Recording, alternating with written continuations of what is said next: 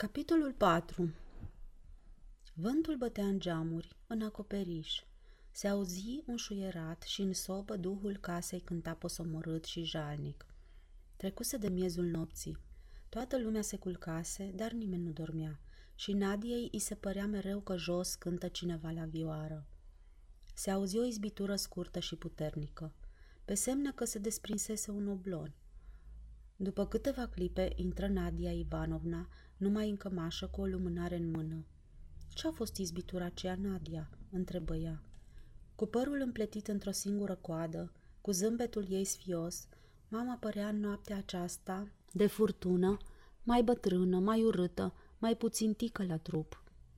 Nadia își aduse aminte că până ieri încă o socotea o femeie extraordinară și asculta cu evlavie vorbele ei, pe care acum nu și le mai putea aminti. În ruptul capului, iar tot ce venea în minte era atât de șters, atât de fără noimă. În sobă răsunară câteva glasuri de bas și se desluși chiar un Of, Doamne! Nadia se așeză în capul oaselor și, împlântându-și deodată mâinile în păr, începu să plângă în hohote. Mamă, mamă, spunea ea, draga mea, dacă ai ști ce se petrece în mine, te rog, te implor, lasă-mă să plec, te rog din suflet. Unde? întrebă Nadia Ivanovna, așezându-se pe pat și neînțelegând nimic. Unde să pleci? Nadia plânse multă vreme, fără să fie în stare să rostească un cuvânt. Lasă-mă să plec din orașul ăsta, spuse ea în cele din urmă. Nunta nu trebuie să se facă și nici nu se va face. Nu-l iubesc pe omul acesta, nici să vorbesc despre el nu pot. Liniștește-te, fata mea, liniștește-te, spuse repede Nadia Ivanovna speriată. Nu ești în apele tale. O să-ți treacă, se mai întâmplă. Se vede că te-ai certat cu Andrei, dar între îndrăgostiți cearta e trecătoare. Lasă, mamă, du-te. Și Nadia a început să plângă și mai tare. Da, spuse Nadia Ivanovna după câteva clipe de tăcere. Până mai ieri erai un copil, o fetiță, și acum ești logodită. În natură totul se transformă necontenit. Nici n-ai să bagi de seamă și ai să ajungi tu însăți mamă și femeie bătrână și ai să ai o fată tot atât de neascultătoare cum am eu. Draga mea, buna mea mamă, ești o femeie deșteaptă, ești nefericită, spuse Nadia, știu cât ești de nefericită. Atunci de ce spui banalități? Pentru Dumnezeu, de ce? Nadia Ivanovna vroia să răspundă, dar nu era în stare să scoată un cuvânt. Începu să plângă și plecă din odaia ei. Glasurile de bas începură să vuiască din nou în sobă. Pe Nadia o apucă deodată groaza.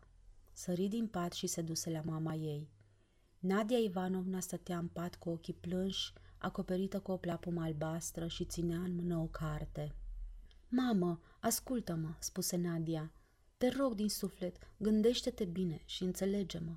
Înțelege numai cât de măruntă și de înjositoare e viața pe care o ducem. Mi s-au deschis ochii și acum văd totul. Și pe acest Andrei Andreici al tău îl văd acum așa cum e, mărginit, prost. Mă înțelegi, mamă? Nina Ivanovna se ridică brusc în capul oaselor. Tu și bunica ta mă chinuiți, strigă ea, începând din nou să plângă. Vreau să trăiesc, să trăiesc, repetă ea și se bătu de vreo două ori cu pumnișorul în piept. Dați-mi libertatea, sunt încă tânără, vreau să trăiesc și voi ați făcut din mine o babă.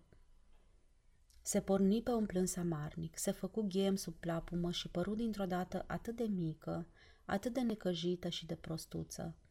Nadia se întoarse în odaia ei, se îmbrăcă și, așezându-se la fereastră, începu să aștepte zorile. Șezu toată noaptea astfel, gândindu-se în timp ce în curte cineva bătea mereu un oblon și șuiera. A doua zi dimineața, bunica se plânse că vântul scuturase noaptea toate merele din pomi și rupsese un prun bătrân. Vremea era posomorâtă, întunecată, nesuferită. Îți venea să aprinzi lumina. Toată lumea se plângea de frig și ploaia bătea în geamuri. După ceai, Nadia se duse la Sasha și, fără să rostească un cuvânt, se lăsă în genunchi lângă un fotoliu dintr-un colț al odăii și își acoperi fața cu palmele. Ce-i?" întrebă Sasha. Nu mai pot, spuse ea. Nu pricep, nu pot să înțeleg. Cum de am putut răbda până acum? Pe logodnicul meu îl disprețuiesc, pe mine mă disprețuiesc, disprețuiesc toată viața asta de trândăvie lipsită de sens. Ei, ei, spuse Sasha, neînțelegând încă despre ce era vorba. Asta nu-i nimic, asta e bine. Acum mi-e silă de viața asta, continuă Nadia. Nu mă simt în stare să mai stau aici nicio singură zi. Am să plec chiar mâine. Ia-mă cu dumneata, te rog din suflet. Câteva clipe Sasha se uită la ea nedumerit. Apoi înțelese și se bucură ca un copil. Ridică brațele în sus și începu să tropăie în tact din papuci, ca și cum ar fi jucat de bucurie. Minunat, spuse el frecându-și mâinile. Doamne, ce bine!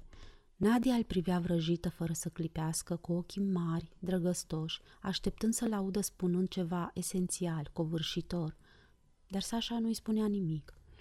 Totuși, în clipa aceea, ea simți limpede cum i se deschide înainte un drum nou, larg și necunoscut, pe care se avântă plin de nădejdi, gata de orice, chiar și de moarte.